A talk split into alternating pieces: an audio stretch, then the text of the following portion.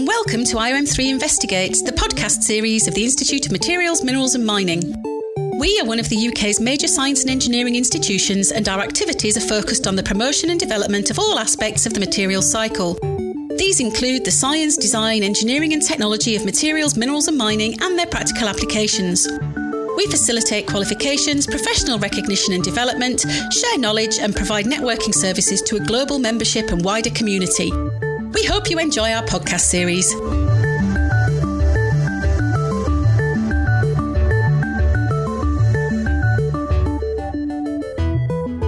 Hello and welcome to IOM3 Investigates Anna Ploszajski.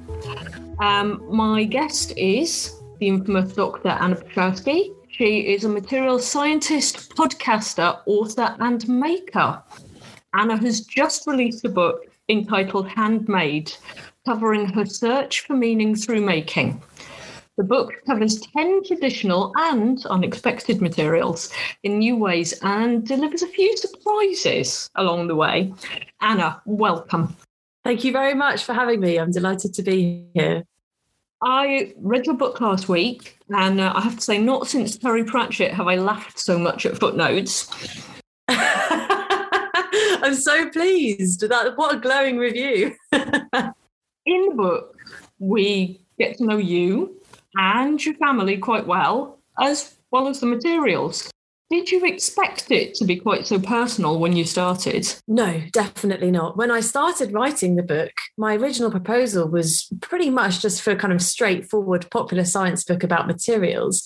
And it wasn't until I really sat down and started the writing process that I realized that this was actually going to become a bit more of a memoir than I had anticipated. Because once I started really thinking about these 10 different materials that are in the book, I started noticing how they were intersecting with my own life. And so those personal stories started coming out. And eventually, you know, some of the chapters, the whole story of the chapter is not to do with science at all, but it's to do with, as you say, the more personal sides of the materials. So it's become more of an autobiography than I originally intended.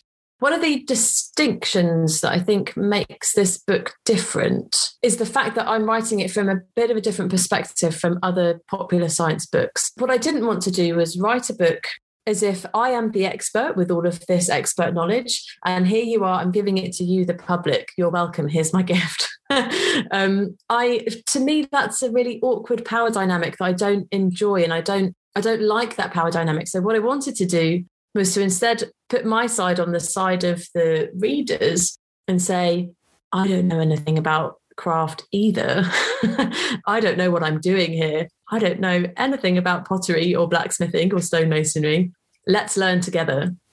And so what I hope readers get from this is that, you know, we really are on this journey together. And I start from a point of naivety in terms of the story of the book and what I'm hoping to achieve. And after, you know, I do bring the science, I do bring my expertise in, of course, but all of the science that's in there is there for a reason. It's, and it's there as part of the story. At no point, actually, on a couple of occasions, but generally, I try to avoid saying, and here's an interesting scientific fact, because if it's not relevant to the story, it doesn't need to be there. So I've really tried to keep the storytelling as as central to the to the narrative momentum as possible. Uh, on occasion, I do say, "Oh, here's an interesting thing about how glass is made now," uh, just because sometimes I can't help myself because it really is interesting. But in general, I really think that science is not inherently interesting, and we should never we should never assume that our readers are going to be interested in what we've got to say. It's our job as storytellers to convince them using narrative and using kind of personal stories and bring the science in there, but never, never make, let it be the main focus. Excellent. So the text does thread a fine line between discussing your travels and informing about the technical side of materials. It balances a lot of information alongside plenty of fun facts. Um, I love that you mentioned Agricola. We've got a copy in the IOM3 library and it's wonderful. What material fact did you discover that was new to you while you were out researching the book? Well, I hope that my former professors at my uh, undergraduate are not going to be listening to this because I'm sure a lot of the stuff that I'm going to say is new was actually taught to me at undergraduate and I just forgotten it all afterwards. But um, I think one of the main things that I was delighted to discover slash possibly rediscover was the kind of quantum mechanical origins of transparency in glass. Because we take for granted that glass is transparent.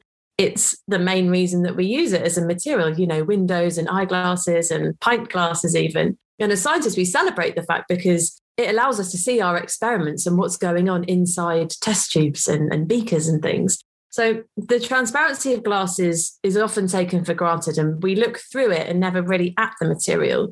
And so when I was sitting down to write about the, the scientific origins of transparency, there are so many different layers to it.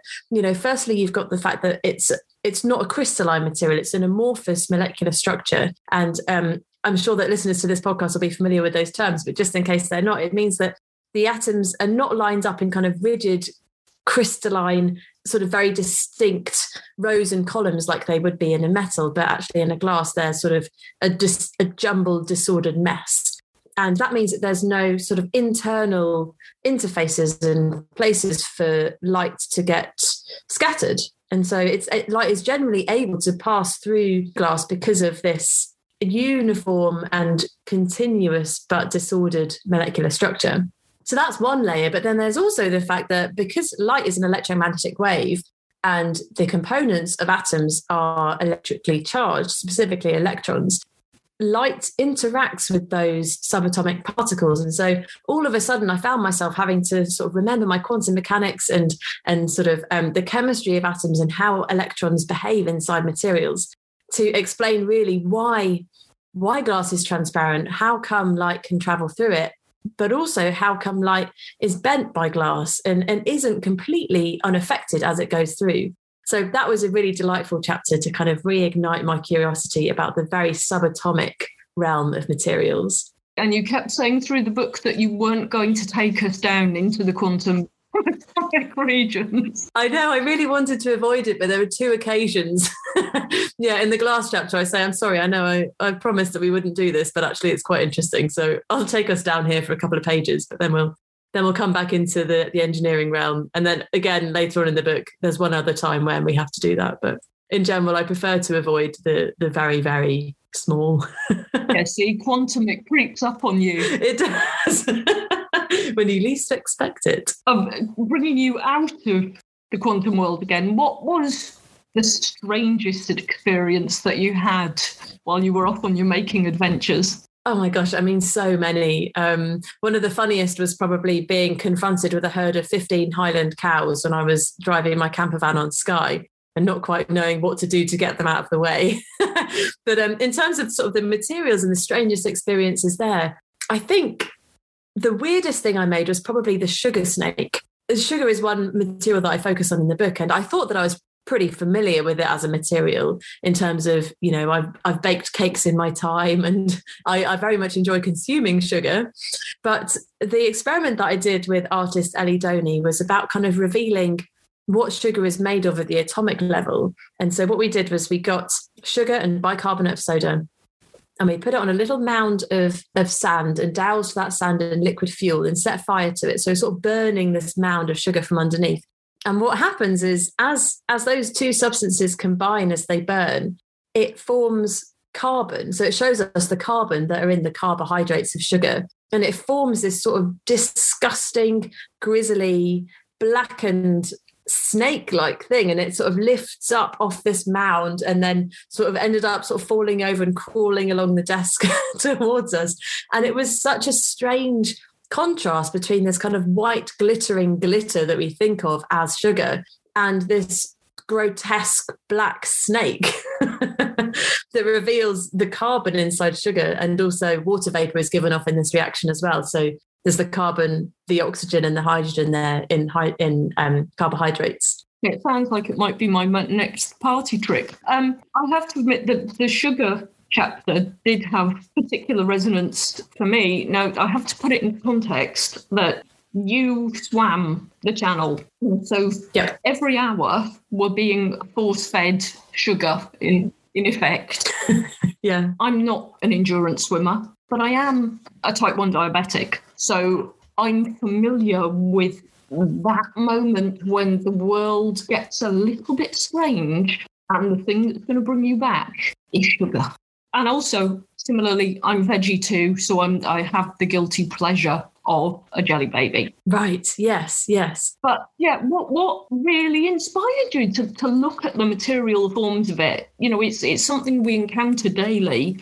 But yeah, I'd never really thought of it as a a material before, apart from obviously in terms of explosions from powder. Yes, yes. Um, so I guess there's there's two things there really. It's really interesting. Your experience of sugar is obviously very different from mine. And that's one of the themes in the sugar chapter is this kind of duality of sugar. You know, it's a giver of life, but it can also be very dangerous to people and dangerous to people's health.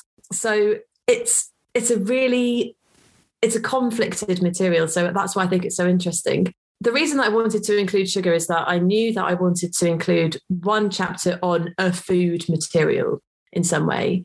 And sugar to me seemed like a good option because, as I say, when I started to write the book, I realized that there were all of these intersections with my own sort of life experiences. And I knew that I wanted to write about the channel swim. So I sort of thought, well, what what chapter can I can I sort of include that swim in? And one option was um, textiles, so going down the route of sort of swimming costume textiles and the development of textiles throughout history. Another option could have been silicone in terms of you know goggles and swimming hats, or salt even. We could have done salt and seawater, but I think for me, sugar because it was such a dominant force in the swim.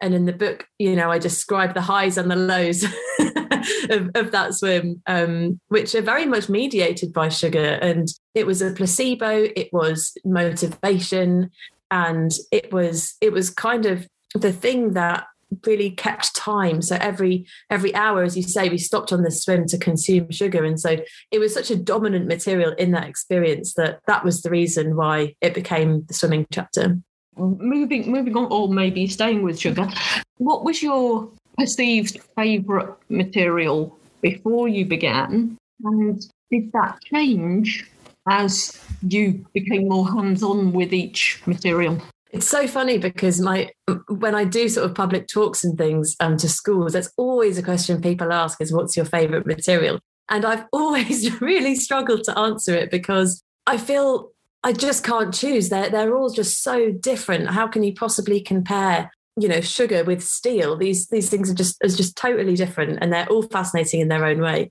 So I feel very conflicted every time I get this question. So I, am afraid I won't give you one simple material, but through getting hands on with these materials and really getting to know them, not just on paper through you know nerdy scientific textbooks, but actually throwing a pot on a potter's wheel and forging an iron a steel bar in a blacksmith's forge. It was amazing to feel the theories that I knew actually come into play. I think my favorite material to work with that I got to work with was probably glass because yes, I knew the theories of the glass transition and how it softens as you heat it up over over you know a few hundred degrees Celsius. But to actually experience that and feel it, this it starts as a stiff, rigid material and suddenly yields under your hands as you heat it. There's there's no experience like that, and um, actually blowing up a bubble of glass using my lungs was the resistance that you feel when you do that. There's it's something very visceral. And so that was a completely new experience for me. So yeah, I mean, all of the making experiences were very different in their own way, but for me, glass was was quite magical actually. Yeah, that sounds fantastic. Um, you referenced the Women of Steel in Sheffield. You talk about Anne involvement in coal, and yet you mentioned being surprised that women were involved in steel production. One thing I've seen being involved in the IOM3 archives and the library is that women were always there.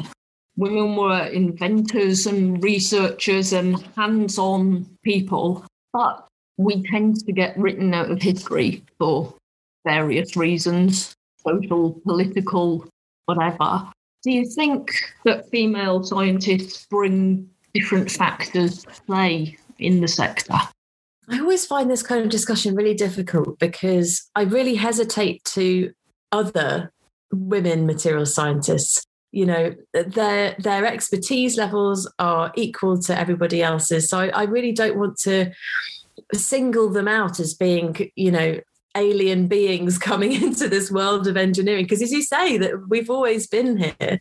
and also I really hesitate to lump them into one uniform group as well. I know that's not what you're what you're saying at all, but I think as as we have a tendency to talk about this, it's inevitable that we will say, you know, women material scientists, when actually that group is hugely diverse. So, so that's the first thing is that I always find this a little bit difficult. Mm-hmm. All that being said, I am a champion of women in material science, obviously, and a champion of, of diversity and diversifying our engineering teams because one of the things I was hoping to achieve with the book is to demonstrate the amazing experiences that it's possible to have as a material scientist, you know, going land speed racing on the salt flats of Utah, going to work at NASA. And so all these experiences are brought by diverse teams. And so having having diverse teams of people not just through gender but you know race ability all this sort of stuff. Of course it makes sense that those teams would be strongest if we have a diversity of voices and viewing problems through different lenses is definitely necessary for achieving the best engineering that we can possibly do. So i don't really know if that answers your question in terms of women material scientists bringing different factors to the sector but i I, I just do think that it is so important. And one of the stories actually about you know challenging this notion of of macho engineering is the steel chapter. And i was quite surprised actually after writing the book that steel ended up being the sort of the, the feminist chapter and the female side because it is seen as such a macho engineering material personality. At least that's how i viewed it um, before writing the book and then I met a female artist blacksmith, Agnes Jones, up in Glasgow, and she totally changed how I viewed the material because her work is all about creating sort of line drawings and feminine forms out of steel bars. And so without without her bringing her self to the work and being able to show the feminine side of steel, you know, we would miss out on the world would miss out on that kind of artwork. So yes, yes, women have something to say in material science and engineering and craft and artwork. And that's why it's important that we champion diversity. Thank you. I think one of the things in the book is you do sort of describe materials as having personalities and how how their innate properties can drive our perception of them. And, and yes, you talk about how no material is is fully good or bad. So it does anthropomorphize them in, in some way. Mm. Another thing that struck me about you in reading the book is you're not afraid to reveal your failures yeah. as well as your successes. And it should be said, you're clearly a highly driven, highly successful person. But um, you know, you talk about embarrassing moments, you talk about things that didn't quite go the way you wanted them to. many young women, many young people are scared to try things out or get put off when things go a bit wrong. What's your advice, people in general, about picking themselves up and carrying on even when you're thinking, oh no? yeah, I really wanted to include those oh no moments in the book um, because I think it's important that we humanize scientists and engineers in in culture. You know, in this last year, we've seen the importance of good science communication definitely. And and if we're to make ourselves trustworthy as scientists then we need to humanize ourselves and sort of show our fallibility as well. So that's why i wanted all that all that stuff to go into the book. In terms of advice for people one of the things i have a tendency to do is to talk in channel swimming analogies because the experience of swimming the channel is is so relevant to life. And i'm sorry if you find this if or if listeners find this annoying but one of the things that you learn when you're doing that sort of training, and this is not just applicable to channel swimming, in all sorts of training that we do, you've always, there's always really tough times when you're doing the training, you know, the, the swim is very, very cold, or the swim is in really rough water, or sometimes even you've had enough and you decide to get out and then you kick yourself because you wish that you hadn't got out. And one of the things that is going through your mind when you're swimming in the channel for 15 hours is that although it feels bad now, you've always done a rougher swim and you've always done a colder swim. You might not have done a longer swim, but you know what it feels like to get out and to give up and to have those experiences in the bag, as it were, sort of in in that um, in your sort of personal history. To have all those tough training swims, that gives you a reference point for the future. So I think I suppose my advice is to say that even if you feel like you're on a bit of a tough training swim at the moment, actually, it's always a valuable experience. And in the future, you'll be grateful for that experience because you'll be able to look back on it and see that you did survive it and were even stronger for it. That brings us on to your postgraduate experience, your time as a student when you didn't experience the best um, from some superiors in the department. Um, do you think things have improved since then? For me personally, yes. it's really difficult for me to say because um, I'm not in that sort of realm of academic research so much anymore. Unfortunately, I think my gut probably says no because I expect it will take much, much longer for things to really change. And the things that I think will cause that change, I haven't seen implemented. For me, so we're talking about sort of um, harassment in the workplace, really, and workplace bullying, which is a tale as old as time. and it's not just sort of confined to where I experienced it, which is within academia. Obviously, it's within um, all sorts of different workplaces. But where I've seen it tackled effectively has been where where there's a third party that is brought in to be the mediator. So the example that I've been shown was actually at Harvard University, rather than the institution being responsible for mediating any kind of interpersonal disputes between colleagues or students. They have a third a third party organization that is a completely neutral person not person but a completely neutral entity. And then they are the ones responsible for for mediating and, and for resolving those conflicts and at the moment, what we see is the the positions of power are held by the institutions, and they have all of their own agendas in terms of you know who they want to continue to employ, who are the sort of strongest strongest performing colleagues that they want to keep on, um, their own reputation. There's all of these other factors that mean that it's to- it's so difficult to protect the most vulnerable in those institutions because their voices are not always necessarily valued by the people that should be doing the protecting. So for me, the third party mediators is the only way that we will see these voices actually being heard in a fair forum. And the other thing is that quite often I've seen a quote unquote kind of zero tolerance to this sort of behavior in workplaces. And for me, that that has often been quite sort of empty words. Because what does zero tolerance really mean? Does it mean that, you know, the first instance that someone has a complaint made against them, then that person is immediately fired. That doesn't seem like a very sort of strong and an adult way to go about things. And yet, that is one way that the solution might be found quite soon. um, I'm not suggesting that, that we go down that route at all, but I think it's important to manage expectations because I remember when I was going through that experience, I saw zero tolerance posters up around my workplace and it was meaningless because clearly there was tolerance. I was seeing quite a lot of tolerance. um, so, I mean, there's so many things that people are doing, and I do think that the only way is up. I think that things will get better. I think that things will get better quite slowly, and that the answer is for everyone to take responsibility for it.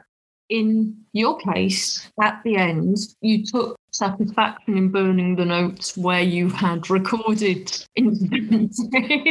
and decidedly involved with our library is is kicking you for for doing yeah fair enough. But, you know it's another property of paper and we'll we'll live with that. Absolutely. Yeah flair for the dramatic i have to say. So you, you on this occasion you went and explored 10 materials is there one that you really wish you'd managed to explore Yes, I've been thinking about this a lot. And one of the ones that I nearly explored but didn't was human hair, um, which I know sounds like probably quite a strange material. But there's a few reasons for this. The first is that, like I say, the book is very much wrapped up in various elements of my identity. And I think human hair is such a fascinating material culturally and in terms of individual identity. Uh, the material itself is is you know, um, a shape memory polymer, and there's all sorts of other interesting um, materials chemistry involved in it. So that that's one that I that I kicked myself that I didn't do, um, and I might I might do something on it in the future. But the problem with it was that it's a very similar material to wool, so I would have had to have chosen between wool and hair probably. And the the story that I would have told would have probably been the story around sexuality, which is what I ended up going down with the paper route. So it wasn't, although it would have been an amazing material in terms of the story of the book, it didn't fit super easily with the other ones. So um, I suppose watch this space. I'll definitely do something with human hair later. I'm, I'm slightly revolted by the thought of But isn't that brilliant? Isn't that amazing how how just a material can do that? We'd never say that about steel, would we? yeah, and also, you know, we're, we're coming to the end of lockdown. You really can't consider people's hairstyles as being any sign of uh, personality at the moment. Very true, very true. But isn't it interesting how desperate we all were for a haircut after lockdown? I know I was, and just the the boost to one's mood after a haircut is it's on the surface very trivial, but actually it's hugely psychological in terms of the way that we feel about ourselves. And yet it's just a material. Yeah, it's it's that whole relationship with self-image and, and not, not just self-image of society's perception of us. Absolutely. Whether it be true or not, you are judged by your hair in some ways. Definitely, definitely. And I did a lot of reading actually around human hair in terms of its kind of cultural significance. And actually, another reason that I chose not to include it in the book is that there is, I felt like I would need to tell the story of experiences that I didn't share. So, for example, um, I wanted, I would have wanted to have acknowledged the fact that Afro hair is such a huge part of certain communities, but I didn't feel that I was the right person to tell those stories. And I didn't want it to feel tokenistic either. So, that's another reason why, for me, it didn't quite fit into kind of the book at the time.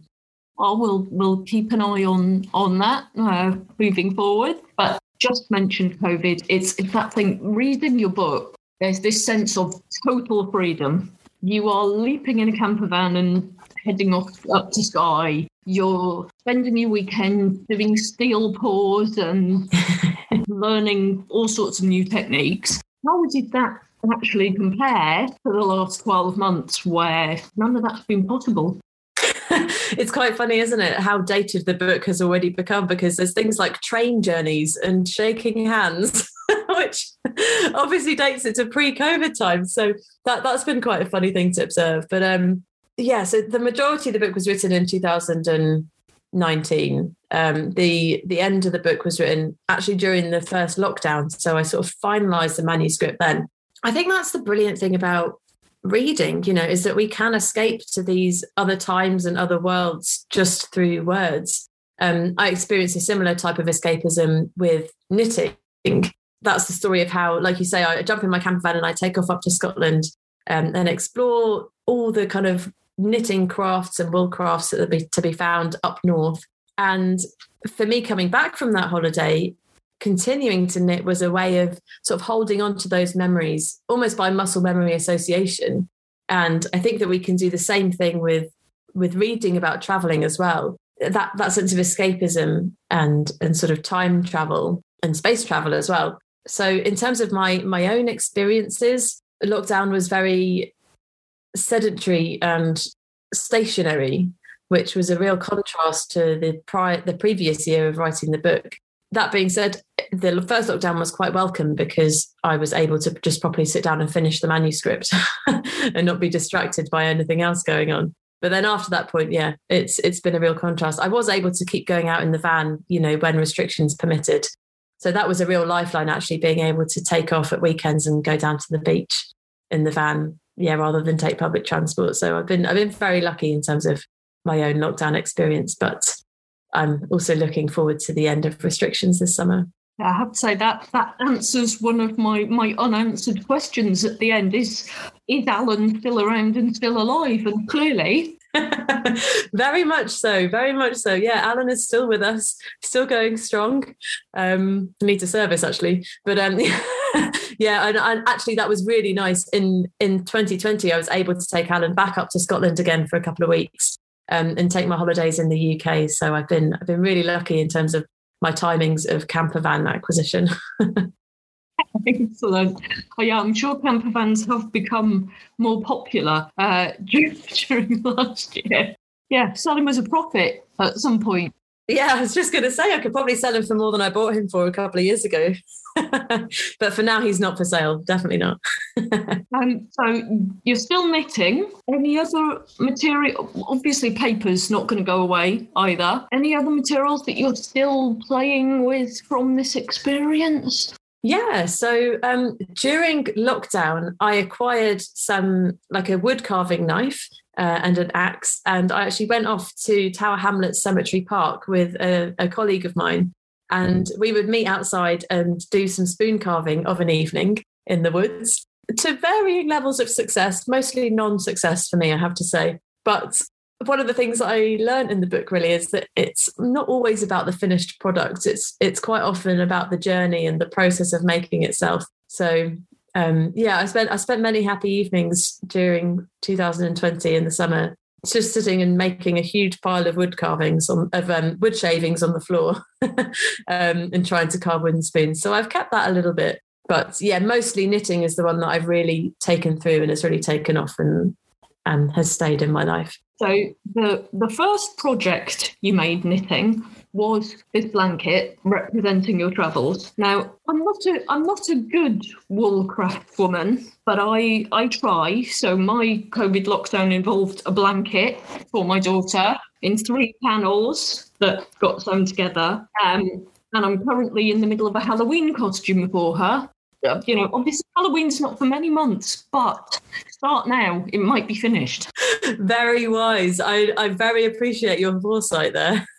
So the thing that has been nagging at me is you bought pure wool, you bought wool acrylic mixes, you bought pure acrylic. How did you manage the tensions, the number of stitches to make your square square and have you washed it yet?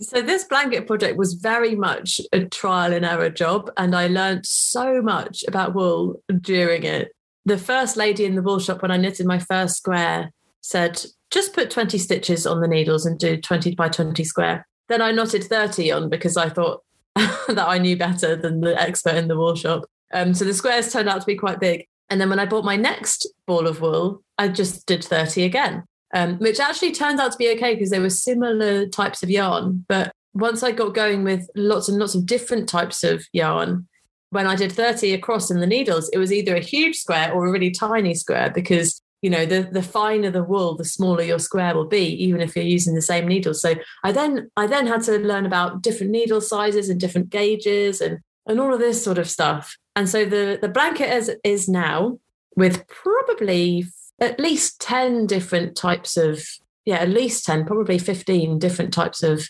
wool on it. There's quite a lot of internal strain, I would say, between the different squares and the different, yeah, and the different sort of gauges and sizes and stuff. So, no, I haven't tried to wash it, and I'm hoping that it will never need washing because there's so many different types of materials on there. but it definitely taught me a lot about knitting and now I think I'm pretty much across gauging it right in terms of the number of stitches, but I'd never, never profess to be an expert. Excellent. But you know, let me know if you do ever wash it and what happens. I will. Are your spoons, the, the original spoons that you made in the woodworking workshop, are they still in use? So they have actually only ever been used as purely decorative pieces. I've not been brave enough to put them to use. I think this goes back to what we were saying right at the start of the conversation. When you spend all afternoon hand carving a wooden spoon, it becomes an object of preciousness and beauty and pride. And so the thought of using it to make tomato soup to me is quite, quite um, viscerally upsetting, actually. um, so at the moment, they're they're just sort of relics of my of my time advent, um, adventuring in crafts um, maybe eventually the sentimental value will go and I'll just use it for yeah making a curry or something. But at the moment, they're they're very much objects to be admired.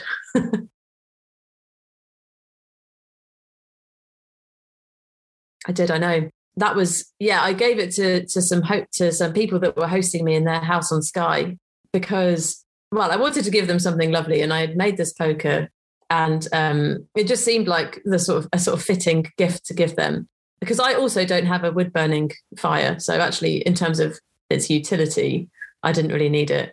Um, and it made me happy to be able to give them a gift. Also, it was probably the first object, I think I say this in the book, probably the first object that I've ever actually made that has been received by a recipient as with genuine gratitude, not just, oh, that's a lovely handmade card that you've that you've made me, but like actually, oh wow, that's that's really good. Thank you so much. Which was a real turning point for me because I've never been a maker. I've never been good at arts and crafts. So to actually have been able to have that experience of giving someone something that they genuinely like, that was a real turning point.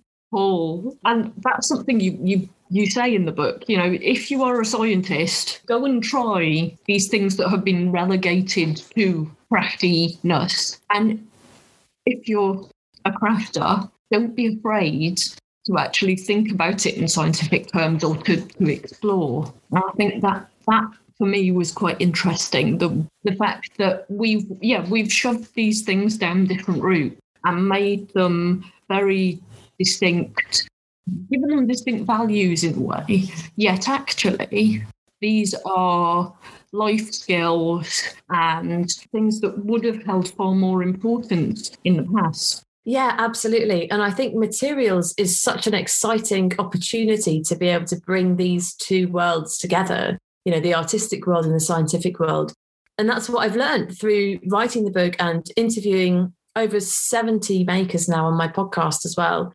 When we have these conversations, we're both looking at the same objects and the same materials, but just through different lenses. And there's a lot of exciting opportunities to learn from each other um, and that's what I've hoped to relay in the book is all of the stuff that I've ma- managed to learn from the artists and makers. Yeah, and of course that's where industrial design sort of brings the aspects together and, and hopefully makes the world a better place for us. Definitely. So Anna, you've swamped the channel. You play the trumpet in a band. You, you, you do stand-up comedy. You've been part of a land speed race team out in the desert worked in labs. Written for Materials World, I have to get that in there. Oh, yeah, that's definitely up there with all those other achievements for sure. You've produced this wonderful book. What's next? Oh, great question. Well, I've definitely got my sights on a second book.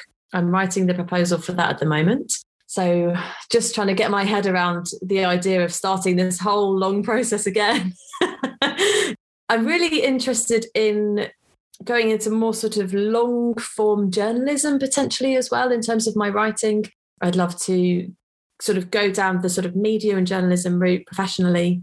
I'd really like to try some more TV stuff. I've done little sort of talking head gigs in terms of sort of commenting on scientific things in various TV shows, but I'd love to explore a bit more of that. And personally, I'm really looking forward to getting the band back together after our 2020 lockdown. We've not played together since Christmas 2019. So I'm really looking forward to that this summer. And in the book, I mentioned that I swam a relay of Loch Lomond up in Scotland with some friends. And afterwards, I felt inspired enough to want to do it solo. Well, that plan got put on hold in 2020, but I'm hoping to be able to go up there this summer and swim the length of Loch Lomond in August as a solo swim, which is 21 miles, same as the channel, but cold. so I need to really start getting my cold water cold water skin back on. Yeah. Um, so so lo- lots of the same, basically, lots of the same, but more exciting opportunities. Yeah. Well, you know, it, it sounds wonderful. You heard it here first. Anna's getting the band back together. Yeah. I'd love to hear about the next book, uh, preferably over a pint somewhere. That would be wonderful. I would love that too. But, um, thank you very much. Anna's podcast, Handmade, is available from all the usual channels, and the book also called Handmade, is published by Broom, Bloomsbury and is out now. Anna, thank you so much for talking to me. I loved the book. I've enjoyed talking to you about it. And um, yeah, I hope to hear from you again in future.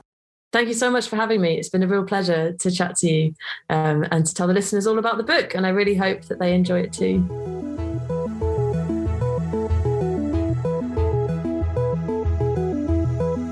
For more information about us, visit iom3.org. Or to keep up to date with our latest news, follow us on social media using at IOM3 on Twitter and at the Institute of Materials, Minerals and Mining on LinkedIn. If you're interested in our upcoming podcasts or want to get involved, please subscribe to hear more from us through Apple, Google Podcasts, or Spotify.